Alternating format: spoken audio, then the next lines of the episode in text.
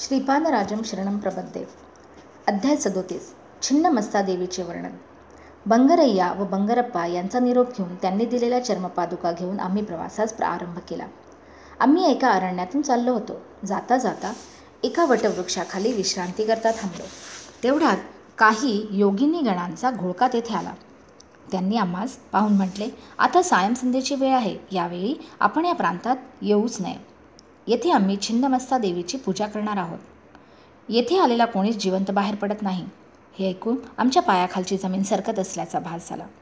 त्याचवेळी एका तेजोमयी योगिनी मातेचे तेथे आगमन झाले. तिचे नेत्र अग्नीसारखे लाल होते. तिच्याबरोबर आलेल्या योगिनींनी एका टोपलीत छिन्नमस्ता देवीला ठेवून बरोबर आणले होते. तेव्हा ती योगिनी माता म्हणाली यांना नेसवायला साडी आणि चोळी द्या.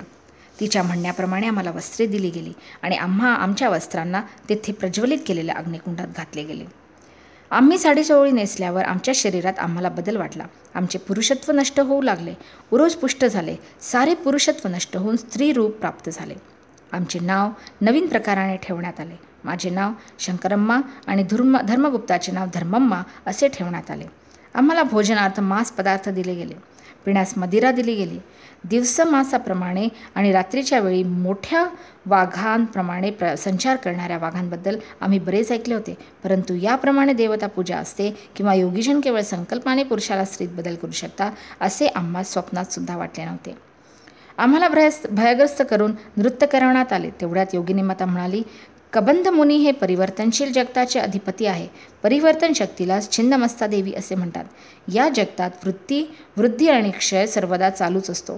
क्षीणत्व कमी झालेल्या वेळी विकासाचा स्तर आपोआपच वाढतो. त्यावेळी भुवनेश्वर देवीचे प्रागट्य होते. या उलट क्षीणत्व अधिक होऊन विकासवृद्धी कमी झाल्यास छिन्नमस्ता देवीचे प्राधान्य असते. या महादेवतेचे स्वरूप अत्यंत रहस्यमय आहे. एकेकाळी एकेवेळी पार्वती देवी आपल्या सखींबरोबर मंदाकिनी नदीवर स्नानासाठी गेली होती. स्नान झाल्यावर दोन्ही सखींना खूप भूक लागली. त्यामुळे त्या कृष्णवर्णा झाल्या. भोजनाची याचना केली तेव्हा पार्वती देवीने थोडे थांबण्यास सांगितले. थोडा वेळ झाल्यानंतर सखीने पुन्हा जेवणाची मागणी केली. त्यावेळीसुद्धा तिने थोडे थांबण्यास सांगितले.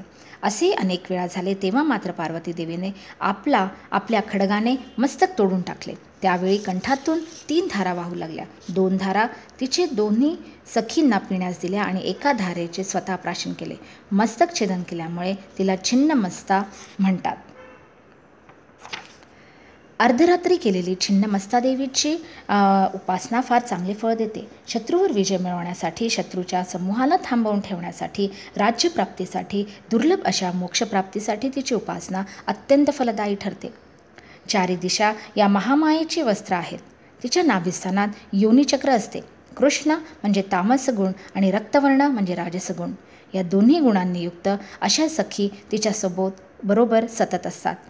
तिला आपले शिर खंडन केले तरीसुद्धा ती सजीवच राहिली. याचा योगभाषेत असा अर्थ होतो की ती परिपूर्ण अंतर्मुखत्वाचे प्रतीक आहे. अग्निस्थान असलेल्या मणिपूर केंद्रात छिन्नमस्ता देवीचे ध्यान योगीजन करीत असतात. ही हिरण्यकश्यपूची उपास्य देवता आहे. आम्हाला हा एक भयभीत करणारा आणि विचित्र असा अनुभव होता. इतक्यात अर्धरात्रीची वेळ झाली. चित्रविचित्र अशा प्राण्यांचे आवाज येऊ लागले. त्यात प्रामुख्याने वाघाच्या डरकाळ्यांनी आमचा थरकाप झाला. वाघाच्या आवाजाने तो शांत असलेला आसमंत एकदम दणाणून जात होता. दोन चांगल्या स्त्रियांचा बळी मिळाला असे योगीजनांना वाटले योगीगणांना वाटले. त्यांच्या सान्निध्यात असलेल्या आम्हा दोघांचे वध करणे अत्यंत श्रेयस्कर आहे असे त्यांना वाटले. आमच्या डोक्याला त्यांनी कडुलिंबाची पाने बांधली. कपाळावर मोठा कुंकवाचा टिळा लावला. चांगल्या धारदार चाकूने आमचा शिरच्छेद करण्यात आला. रक्ताच्या धारा वाहू लागल्या. त्या पाहून योगिनी गणांना आनंद झाला. मदोन्मत्त होऊन त्या रक्तपान करू लागल्या. आमचे शिरे एका बाजूस आणि धड एका बाजूस टाकण्यात आले. तरीसुद्धा आम्ही सजीवच असल्याप्रमाणे वाटत होते. शरीराचा दाह मात्र असहनीय होता. त्या योगिनी गणांच्या क्रूर आणि अत्यंतहीन अशा शूद्रविद्येला आम्ही बळी पडलो होतो.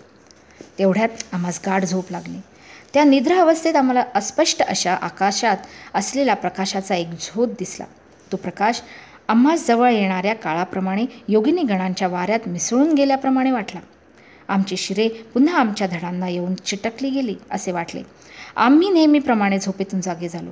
आमच्यावर साडी चोळी न होती परंतु आमची स्त्री लक्षणे हळूहळू लोप पावू लागली होती आणि पुरुष लक्षणे स्पष्ट होऊ लागली. रात्रीच्या अग्नीमध्ये आमची स्त्रीवस्त्रे दग्ध होऊन आता त्या जागी नवीन पुरुषवस्त्रे आली. स्नानादी करून आम्ही ती नवीन वस्त्रे धारण केली. एवढ्यात एक वाटसरू आमच्यामध्ये येऊन म्हणाला तो आम्हास म्हणाला मित्रांनो काल रात्री तुम्ही पाहिली ती एक प्रकारची योगक्रिया आहे. तुमच्या शरीरातील स्त्रीत्व अत्यंत शुद्ध करण्यात आले आहे. प्रत्येक शरीरात स्त्री आणि पुरुष तत्व अशी दोन तत् तत्त्वे असतात. या दोन्ही तत्वांची शुद्धी झाल्याशिवाय योगशक्ती विश्वचैतन्यातून प्रवाहित होत नसते. तुमच्यातील विश्वचैतन्यातून आवश्यक तेवढी शक्ती प्रवाहित होत असते. आत्म्याला स्त्री पुरुष असा भेद नसतो. तो या दोन्ही तत्वांच्या आधाराच्या अतीत आहे. तुम्ही श्रीपाद शिवल्लभांच्या दयेने योगिनी गणांच्या असाधारण योग प्रक्रियेने अनुपमेय अशी करुणा प्राप्त करून घ्याल. कितीही प्रयत्न केले तरी प्राप्त न होणारी अशी सुषुम्मान मार्गाची तुम्हाला ओळख झाली. यापेक्षा महान भाग्य ते कोणते? एवढे महाभाग्य प्राप्त होण्याचे कारण म्हणजे तुमच्याजवळ असलेल्या श्रीपाद प्रभूंच्या चर्मपादुकाच होय. चर्मदेहातील चैतन्यातून निघून तुम्ही चैतन्य प्रवाहरूप असलेल्या दिव्यत्वाचा अनुसंधानात आहात. श्रीपाद प्रभूंच्या दिव्यलीला ते स्वतः जाणतात. त्या इतर सर्वांसाठी अति अगम्य अद्भुत आणि चमत्कारपूर्ण असतात. श्रीपाद शिवल्लभांचा जय जयकार असतो